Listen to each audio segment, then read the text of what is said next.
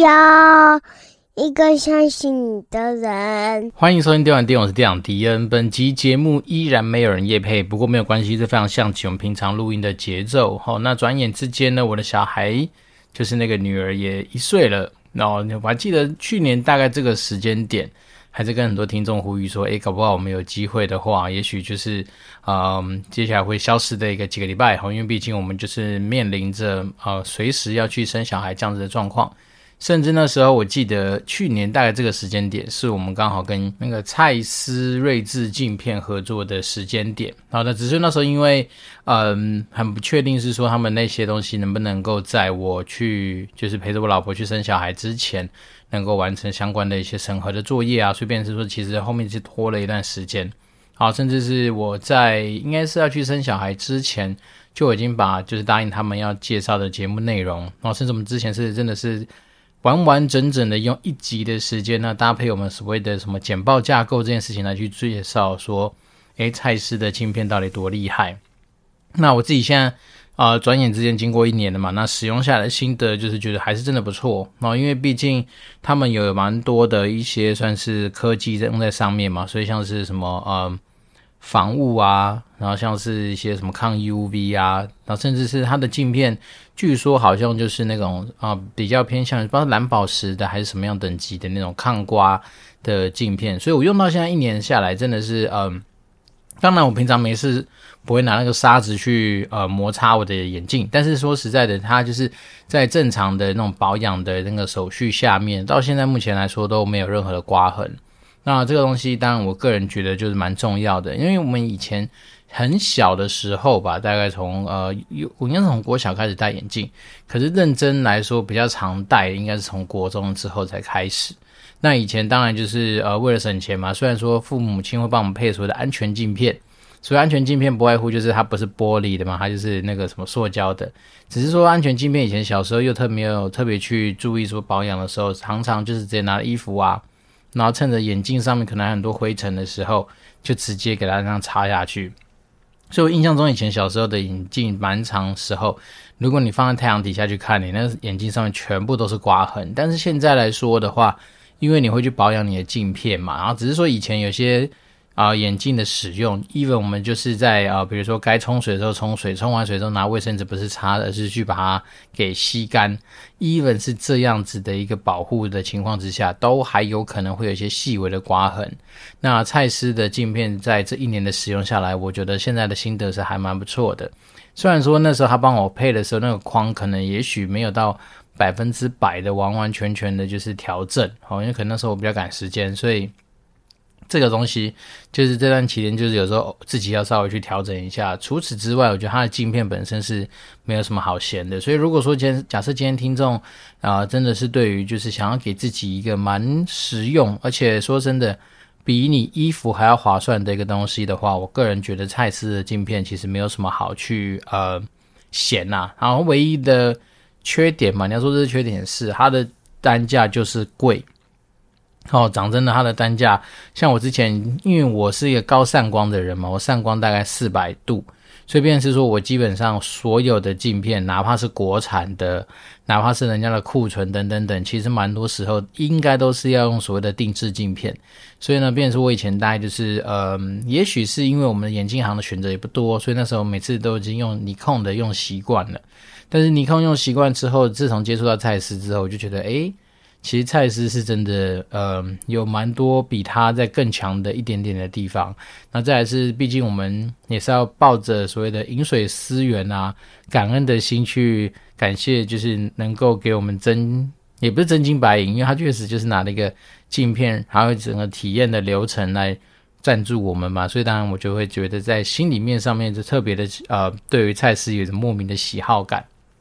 所以今天呢，也不能说是啊、呃、什么厂商业配不业配，而是说刚好想到，哎，转眼之间一年多了嘛。那明天应该说，对，今天节目上的时候啦，就是我小孩子刚好满一岁的时间点，所以那时候就是回想起那时候，其实用了蔡司的镜片，感觉真的还不错。然后，所以如果我们的听众假设你是戴眼镜一族，哦，那还没有去进行所谓的什么镭射手术等等等，还有配镜的需要的话，不妨给自己一个不错的一个东西。然后再来是说眼镜这种东西，真的我自己觉得它 CP 值之所以你其实这样不敢花多少钱配都划算啊，原因是因为你每天为了看清楚这个世界，你就一定要戴着它嘛。那像我基本上从醒来到睡觉前，应该都是戴着眼镜的，所以对我来讲，它比衣服还要划算。因为你有可能今天穿的是一般的衣服，然后睡觉会换成睡衣，所以你跟它相处时间不会像眼镜这么长。所以我个人一直始终觉得配眼镜是一个蛮划算就蛮值得的投资，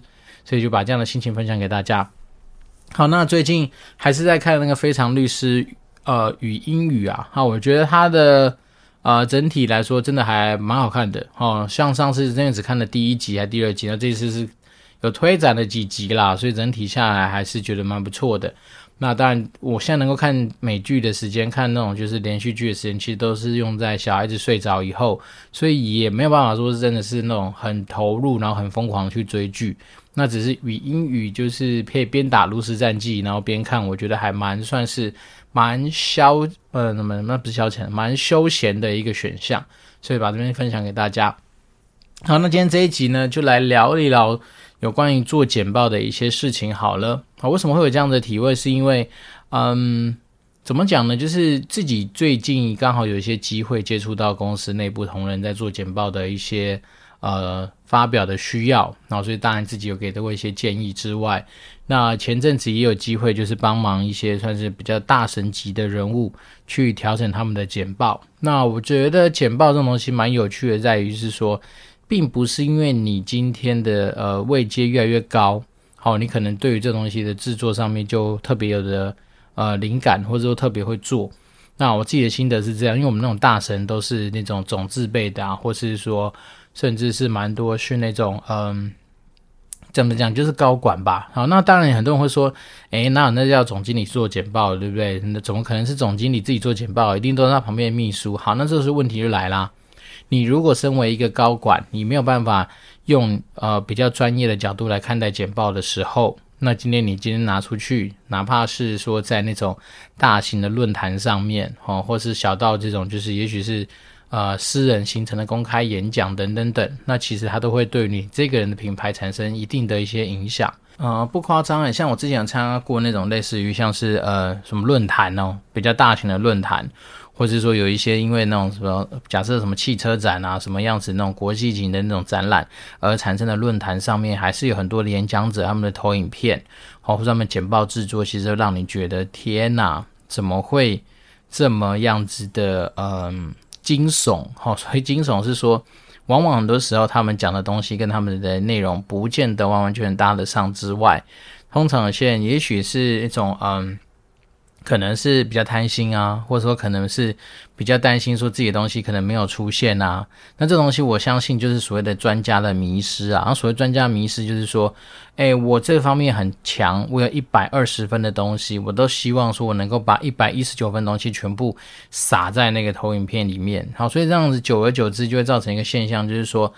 耶你很熟，没错。可是对于资讯受众来说，也就是你的听众或观众，他们不见得能够这么快的时间之内就消化吸收完你那一百一十九分的东西，所以会导致什么样的状况？通常你一百一十九分的东西倒出来，大家能够吸收十九分就已经偷笑了。那最后的结果就是基本上就处在一个。好像呃有点听得懂，但是好像又听不太懂。诶，这个东西好像又离我有点近，但是我看到它没错，可是我有点搞不太清楚。even 是他写的是中文，可是对每个中文字分开念我都懂，但是凑在一起搭配你的那个简报，我就不太懂。所以他就会处在一个怎么讲呢？对于资讯受众来说，可能没办法带着你想要他带着的东西来去离开那个会场，或者听完那个简报，那这样比较比较可惜。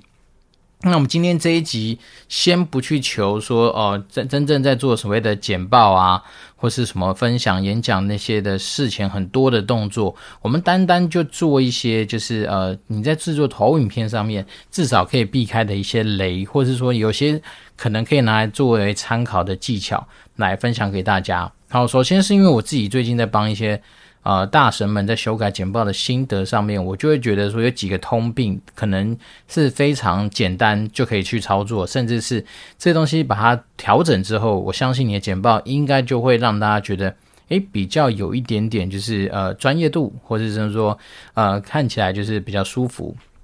好，首先第一个，我们先从颜色开始来讲好了。颜色这件事情啊，当然呃很多人会说，我们如果越是了解我们的 TA，好，比如说你假设你今天知道在场的人，哦，可能也许都是某个年纪区间的女士。或者是女性，或者是是呃刚出社会的女生，那你可能就会知道说，他们也许最近比较关注的一些，不管是呃生活议题啊，或是说他们最近比较关注的一些色系是什么？哦，假设有些人他就是天生比较浪漫，那天生比较就是喜欢一种比较梦幻的东西的话，那就我以前的一些同。啊、呃，不是同同业，应该是我的前辈们有跟我分享过，说他以前在广告业里面的一个呃心得是，面对这样的女性，如果是用粉色系列的那种颜色搭配，通常来说效果都不错。哦，一方面是可能增加你跟听众的距离之外，诶，不是增加，减少，对，减少你跟观众的距离之外，那其实他们对于这种配色的简报，其实那种防备心就不会不那么重。好，所以这种东西。当然，如果说你今天是为了你的 TA 去做设计的话，你可以做到这样子的巧妙的安排。好，但是如果说你假设你今天真的不太知道说你底下的 TA 有男，好，假设有男有女有老有少，那我和他年纪区间分布很大的话，那就我们以前在上课过后的一个经验，那他们直接说，你就是拿出所谓的企业识别色。那企业识别色就是通常来说就是那个品牌他们的 logo 上面的一个颜色的配置。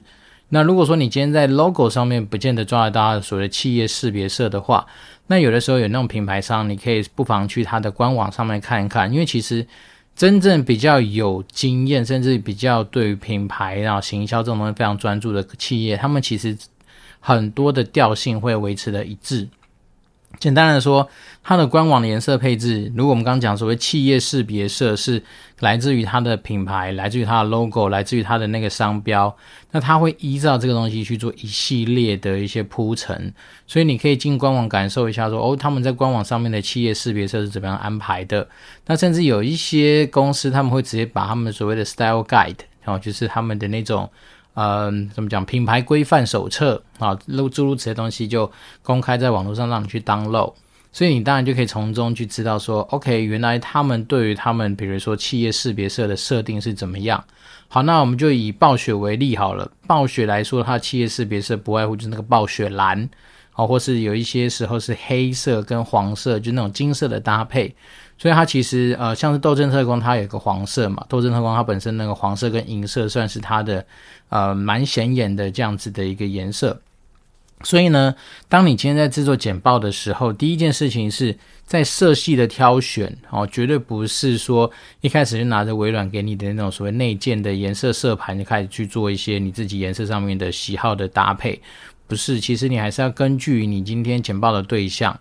好，那假设你今天是针对于企业，或是说你今天代表是你们企业去外面做一些相关的简报的话，那当然企业识别色就会来说是一个蛮重要的一个算是基本的参考颜色。好，那甚至也有时候你是去对客户做简报，那假设你今天希望是得到客户跟你产生的连接，降低客户跟你产生的一些所谓的防御心的话，那你可以当然就是使用客户。每天都在接触的颜色，就是成为他们自己的企业识别色，来作为你整个主色调的一个安排。好，那讲完那个主色调的挑选之后，那再再来一个小技巧，就是让你的简报可以很快的马上展现出你的专业，就是你今天整份简报的配色。好，我们讲的配色是那种大的配色，最多不要超过三个。好，这东西也许呃让很多人会觉得说，诶，怎么可能？对，因为我习惯就是，比如说啊，该标红字的地方标红字，然后次之的地方标蓝字，然后再不重要的地方标绿字，然后基本底色是黑色的，然后我还搭配很多花俏的图案，然后有时候地方加粗，有些地方变斜体，有些地方变怎样？好，那这些东西它一旦多了就杂了，那杂的话就不见得能够显现出所谓的一致性跟专业度。所以呢，从颜色上面挑选来说，最基本也就是最可以去参考的，就是让你整份简报的颜色不要超过三个。所谓三个是说，好，举例而言，比如说我基本的颜呃颜色用在所谓的文字上面，假设是黑色，好，那本来底也许就是白色，那我再去挑选一个，也许是当我今天要特别去凸显某一些东西的时候，可能好，也许黑色配黄色会是一个蛮显眼的配色，就像是 Kobe 一样的，Kobe 的配色大概就是这样，所以你就可以整份里面好基本的项目都是用黑色或白色来呈现，那但是你必须要凸显出重点的时候，你就用所谓的黄色。那这些东西的安排，其实你会达到一个效果，就是说。我今天在看简报的人，我会知道说，哦，当你这些东西出现的时候，只要是有黄色的字，都是我必须要额外花心思跟放大进去看待它的东西。但是如果说假设今天非黄色以外的东西，也许我就可以更多的心思花在你在跟我讲的东西的内容上面。然后这种东西就叫所谓的非呃语言上面的沟通，也就是说，我透过一些格式啦。字形的大小啦，或是颜色上面就去完成了我想要沟通的一些事情，而不用说我一定每个东西我都要特别用我的嘴巴上讲说这个地方是重点，请大家特别留意，然后这么特别重要的讲三次，不需要。你光是用这样颜色的安排，而且这东西当你一旦是把它弄在你整个简报的一个安排上面的时候，随着听众每一页每一页每一页这样被教育，他到后面他自然就会更加变成是一种习惯。所以这种所谓的非文字上面的安排，对于简报的制作来说的话，就会是非常重要。为什么非常重要？是因为很多时候我们刚刚一开始讲了嘛，蛮多时候你心中是呃学富五车，你有一堆的东西想讲出来，可是听的人不见得像你这么样子的熟悉。尤其是我们今天要经过接收到资讯。解译这些资讯，然后还要能够去理解这些资讯之后，才能够变成自己的东西的这整个流程上面，其实某方来说，很多时候都会导致资讯的认知上面的错误，或者资讯认知上面的 lost，就是那种呃，怎么讲损失损耗。所以，变是说，我们当然就是要尽量说，让我们的言语单出发的时候，它这个路上面是相对有更多的助力。来去帮助他达到我们最后的目的地，所以这大概会是这样子的一个安排。所以，我们刚刚讲整份文件颜色主色调不要超过三个颜色。当然，有些人会说啊，你喜欢在右下角放个什么馒头人啊，好，左上角或是左或是用右上角放一些点缀的东西。呃，其实说真的不是不行啊，只是说这些东西它的存在价值其实基本上是接近于零啊。嗯，大家试想一下，如果说你今天在听简报的时候，其实蛮多时候你是希望说带着走你所需要的东西，而不是说你会花心思去看在那种，比如说有些人会把 GIF 档放在右下角啊，然后甚至我以前有看过蛮有趣的，就是拿一只赤兔马，然后上面可能是吕布骑着它，然后那只马就一直动，一直动，一直动，一直动，一直动，对，但它跟整份简报完全没有任何关系。那甚至那种有的 GIF 档本身。它可能解析度就不是很好，所以你基本上你就看到一个好像打了马赛克的吕布在骑了一只马。好，那 那讲真的，如果说你今天的场合真的是更严肃、更怎么讲，更为有一些平权，或是说有一些其他的一些忌讳的话，你一直打了马赛克的赤兔马在那边一直跑，一直跑，好像那种动作好像也不是太雅、太文雅，或是太美观。所以我就说，其实像这种东西，在你的简报制作上面能省就省吧。哦，因为虽然说说实在，很多很多人以前受到，我也不知道为什么会大家会有这样习惯，就是总是喜欢在简报的很多的空白的地方，或者很多的角落里面，就是塞下一些就是很无关紧要的一些图腾、图样、图形，或是说一些像 GIF 档这样的东西。其实说真的，对于一个简专业的简报来说，这些所谓的杂讯，哦，是能够省，真的就是要把它给删掉。好，那大家如果说真的有兴趣去看到一些像好举例，比如说苹果贾博士以前生前做的每一场简报，不知道被大家谓之呃是那种经典嘛，或是神之作，那你就去看嘛。人家的简报就是他的哪一张 slide 秀出来的时候，哪有这边讲了一堆杂讯啊？比如说介绍 iPhone 的时候，我的主体就是 iPhone，我啊就算拿 iPhone 跟别的东西做比较的时候，通常来说也就是 iPhone versus 另外一个东西，所以它的画面上面基本上不太会有很多的杂讯出现。那也是因为你今天的投影片的聚焦程度够，杂讯少，所以当你今天在做呃铺陈或者是阐述的时候，你才会更加的聚焦。那我们刚刚不是讲嘛，很多东西你要透过所谓的非言语上面的沟通嘛，所以当你今天投影片一丢出来，只有那个东西的时候，那你某方来说也达到了一个非言语上面沟通的一个重点上面的强化。好，所以我们刚刚讲到是说，诶，颜色选了企业识别色，然后配色不要超过三个。那接下来就是针对于所谓的字型这件事情，就是大家那种字体的选项啊，我个人会觉得就是统一吧。好，因为常常有时候会看到说，有些人就是，诶，我在标题地方放了什么的标楷体，然后在内容上面用星系名体，好，然后可能到了某些表格里面的时候放了什么微软正黑体。好，然后英文有的时候什么 Calibri 或者是什么，就是一些其他的字体这样子搭配，所以你会发现，你会觉得，诶，整份简报似乎好像是一个联合国做出来的一个效果。好，就有的地方是标楷体，然后有些地方有些页面的图重点图显还是标楷体，再加斜字，哦，斜的斜体啦，哦，或者再搭配粗体等等，然后再加个颜色变化。其实这些东西我觉得都太多了，那我不用。为什么？因为当你今天多了，你以为每个东西都在强调重点的同时，其实某方来说，你就是让听众不知道到底哪一个才是真正重要的。好，所以这个东西搭配我们刚刚在讲颜色这件事情上面的一个说法，就是说你今天在设计这些所谓的字体的时候，都用一样的就好。好，你把那种重点凸显的东西交给几个手法去做。第一个当然是颜色嘛，我们刚刚讲了，因为你可能会特别挑出一个。对比或反差比较大的颜色当成是重点上面强化使用，那当然另外一个做法就是说，呃，粗体当然是一个嘛，好，就是比如说一般来说，只要一般的内容就是平常的字体，然后你只要特别强调的地方就用粗体。那另外一个做法还有一个东西就是去把你的字体的大小去做一个呃反差的一个设计。那这个东西当然就是没有说一定，然后因为毕竟字体大小，我自己的。习惯是我会搭配我那一页想要讲的一些东西，还有它的背景，来去做这整体的，就是啊、所谓的平衡度的一个设计。但如果说假设你今天对像我自己在做平衡度设计上面，我自己本身属于比较大胆的人，有的时候假设那一页就只有一个标题，那我可能那个标题有个字体甚至到一三八都有可能，好，就是它的大小。为什么？因为我觉得其实。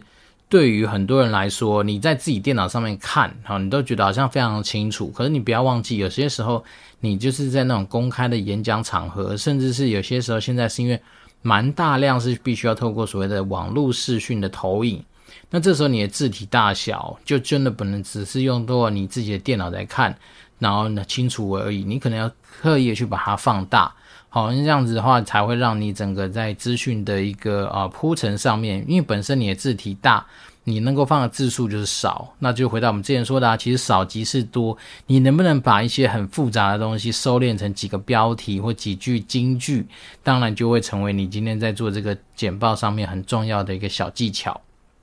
好，那我们刚刚讲，如果当你要强强调重点，你可以透过颜色、字体大小的变化，或是粗细这件事情来做这样子的安排的时候，其实某方来说就已经很多可以使用了。然后反倒是我个人到现在很少用到所谓的斜体或是底线哦，因为我觉得那个东西就是相对来说，我不知道为什么我看到斜体或看到底线就会觉得。比较没那么这样的专业，那当然你可以说，因为搭配你整体的设计感，好，比如说你现在讲的是有关于一些速度面的东西啊，好，比如说动态面的东西啊，像是冲浪啊等等等的话，那你要强调速度感，当然你可以去把它变一个斜体是没有什么太大问题，但是除了斜体之外，你还是有其他的方式可以选嘛，例如说你用底线的一些安排，好，或是利用一些背景图片的一些呃安排，你当然就还是可以达到这样子的效果。好，所以我们今天讲的是一些非常基础的原则，就是说我们刚刚讲的颜色，讲的字体，那这些东西基本上你只要能够让它都能够保持一致性，好，比如说我们刚刚讲的字体不要用超过一种，好，了不起你就是英文一种，中文一种，好，就这样子，然后呢，不要去做过多字体上面的变化的一个情形。你整份的简报，老实说，看起来它就会有一个一致性，至少可以摒出你今天是从联合国取经而来的一个算是比较杂乱的内容。那当然，就是如果说我觉得颜色这种东西有时候也是蛮吃所谓的那自己的美感。那我们刚刚讲了嘛，其实你用企业识别色，为什么之所以可以用企业识别色，是因为很多品牌公司他们在做所谓的企业识别色上面的规划，早就已经花了超过你不知道几年的年薪。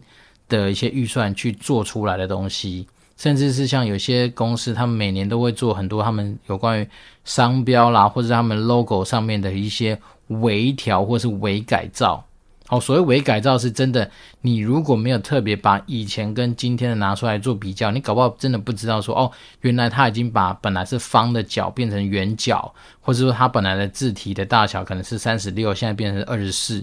好，那你以为说只是他们这样什么放大缩小？不是，他们搞不好其实在整个整体的平衡设计上面都有做过相对应的调整。为什么会这样子呢？因为基本上品牌这东西它是必须要不断的演进跟不断的进化，以符合各个时代的需要嘛。好，比如说像以前，假设以可口可乐来说，可口可乐刚创立的那个年代，搞不好不要说网络了哈，甚至连很多啊传输的东西都非常落后。但现在你看，其实。呃，不管是呃 Web 二点零或 Web 三点零的世界来说，诶，它其实也是要针针对这些不同世代的人去做相对应的一些调整。所以当然是说，为什么用企业识别色是一个相对比较保险的做法，是因为这些颜色的搭配本身不到会非常的突兀，而且再来是它们本身之间的平衡、各方面美感的设计，早就都是有一些很厉害的人帮忙操刀之后的结果。所以呢，比如说像可口可乐，你想到它应该就是黄色配红色嘛。那没有麦当劳，也许是黄色，然后可能配什么？哎，麦当劳配什么颜色？也是红色吗？好像是吧，因为它薯条是红色盒子。反正我现在没有去细研究啦，只是说这东西也可以延伸到说，像我们以前跟大家讲的，你在做履历的过程里面，当你今天去做你履历整个啊、边边角角框线等等的一些颜色上面的使用的时候。不妨你就直接去参考你要去面试的那家公司，或者你预计要去的公司，它的企业识别色是什么？然后由此来作为你整份履历上面的一些配色上面的安排。那通常大家也知道，你在做 Word 的同时，你不可能颜色花花绿绿的，然后甚至有些人很多时候其实印的是黑白的履历，对不对？那当然就更没有什么好去谈。所以我觉得啦，就是怎么样让你的简报相对来说看起来很专业。几个大原则，第一个就是一致性，所以一致性就是从颜色、字体，哦，甚至有些人更讲究的哦，他可能会对字体的大小会去做一点点的一些规范，好，比如说标题就是四十八，好，然后可能是内文是三十六。好，可能也许是附录，也许是二十四之类的，我随便讲的，我先先说我随便讲的。但对我自己而言，我我还是觉得说要根据你当下那一页你所要达到的目的，或者你想要讲的东西来去做相对应的安排，会是一个比较好的一个做法。好，那我们刚刚讲的就是比较有关颜色上面的使用。对，那当然假设如果你今天没有所谓的企业识别色可以参考，那怎么办？Well，那你就呃，我觉得就找一些所谓的反差比较大，但是看起来又比较稍微比较美观的配色吧，比如说啊、深蓝配白色啊，或是白底配深色的字啊，好，或是说一些嗯，怎么讲，就是比较暗色系的配比较亮色系的啊，大概是这种感觉，但是不要去什么蓝底配红字啦，或是什么呃。我也很少看到什么绿底配红字，或是红底配绿字。好，因为人家以前说，什么说什么呃红配绿狗臭屁，其实多少还是有它的一个原因在。好，但是我觉得最基本款的就是，也许是深蓝、深，呃黑色没有什么深色，不是深色，反正黑色就黑色。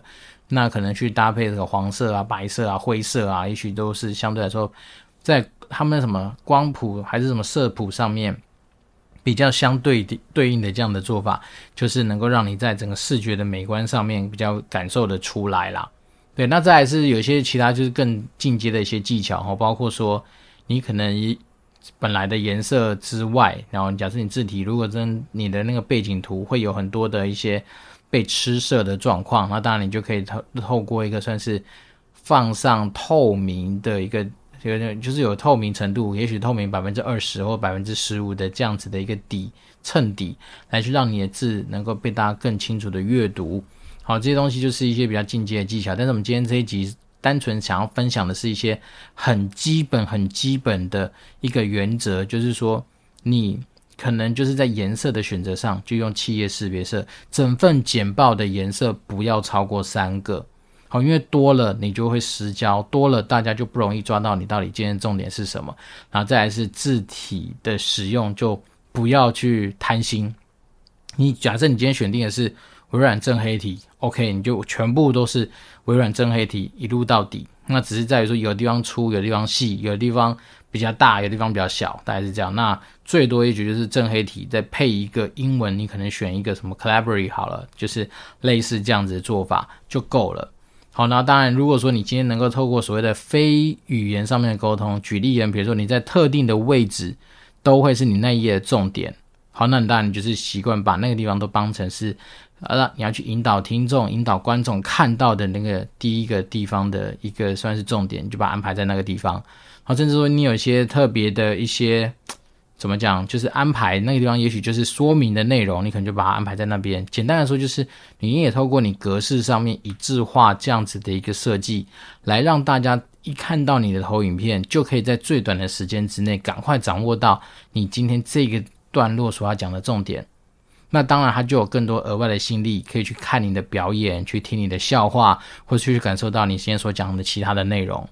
好，所以我自己最近一个心得是说，有些东西真的它的道理没有想象中的这么难，但是至少你要先把东西做到。然后再来是说，有些东西它还是有它的一个存在的意义。那我为什么要讲一致性？为什么要讲格式这些东西尽量有点统一？是因为当你今天把这东西建构出来成一个大家很能够快速吸收到的一个内容的时候，某方来说，你的专业度就出来了；某方来说，你的这个东西的可阅读性就出来了。好，所以这是一个非常简单的一个原则。那当然还有很多进阶的技巧。以后如果我们有兴趣，好，我们听众有兴趣，或者我今天有想到的话，我们到时候再来去做一些分享。对，那今天当然是又是没有新的听众留言，我想这是非常像极的日常，绝对不是像极爱情啦，是像极的日常。但是呢，如果说大家对于自己做简报上面，或者是帮别人做简报，或者是说在修改简报上面有遇到什么样的困难，或者想要交流的东西的时候，毕竟迪恩也是一个对简报有兴趣，而且从国中开始就一直对于简报。这件事情有兴趣的人，所以转眼之间也研究了大概二十几年，已经不是十几年，是研究二十几年。中间花过不少钱，看过不少书，有跟过不少不少人交流，自己也实际上演练过蛮多地方的这样子的一个人。那所以大家如果说假设你今天对于你自己在做简报上面，或者是说，诶，你可能对于简报制作上面有什么样的想法或心得，想要做交流的话，当然都欢迎透过 Apple Podcast 五星留言来给我，或者是私讯给我也可以，我们可以再做一些交交流，因为我觉得。很多时候，我们就是在做一些这样子互动的过程里面，才可以得到一些我们自己彼此诶没想过的一些想法或观点。那简报本来就会是一个职场上蛮重要的能力，我只是希望说，诶，我们今天在打造百万年收入的过程里面，如果你能够把简报做得好，相对来说，你就算今天创业去圈钱，你今天想要帮公司去募资，想去找钱，诶，你只要有简报技巧不错，其实你通常来说成功的几率也会比较高。好好，今天没有新的听众留言，非常像极日常，但是我们还是期待大家跟我们做持续呃的互动跟交流。那今天是我小孩子一岁的生日，非常的高兴，转眼之间陪着这个半兽人也相处了一年，那我也非常感谢他来到我的生命之中，所以当然先祝福他生日快乐，那也希望他真的是平平安安、健健康康的长大，因为他的平安、他的健康对我来讲也是这个最大。最期待的事情，那我们也希望说把这样的心情分享给所有人。那也是非常感谢大家持续支持我们电玩店。那那如果说有什么样的问题，我们都可以欢迎随时保持交流。那我这边是店长迪恩，我们就持续保持联络喽，拜拜。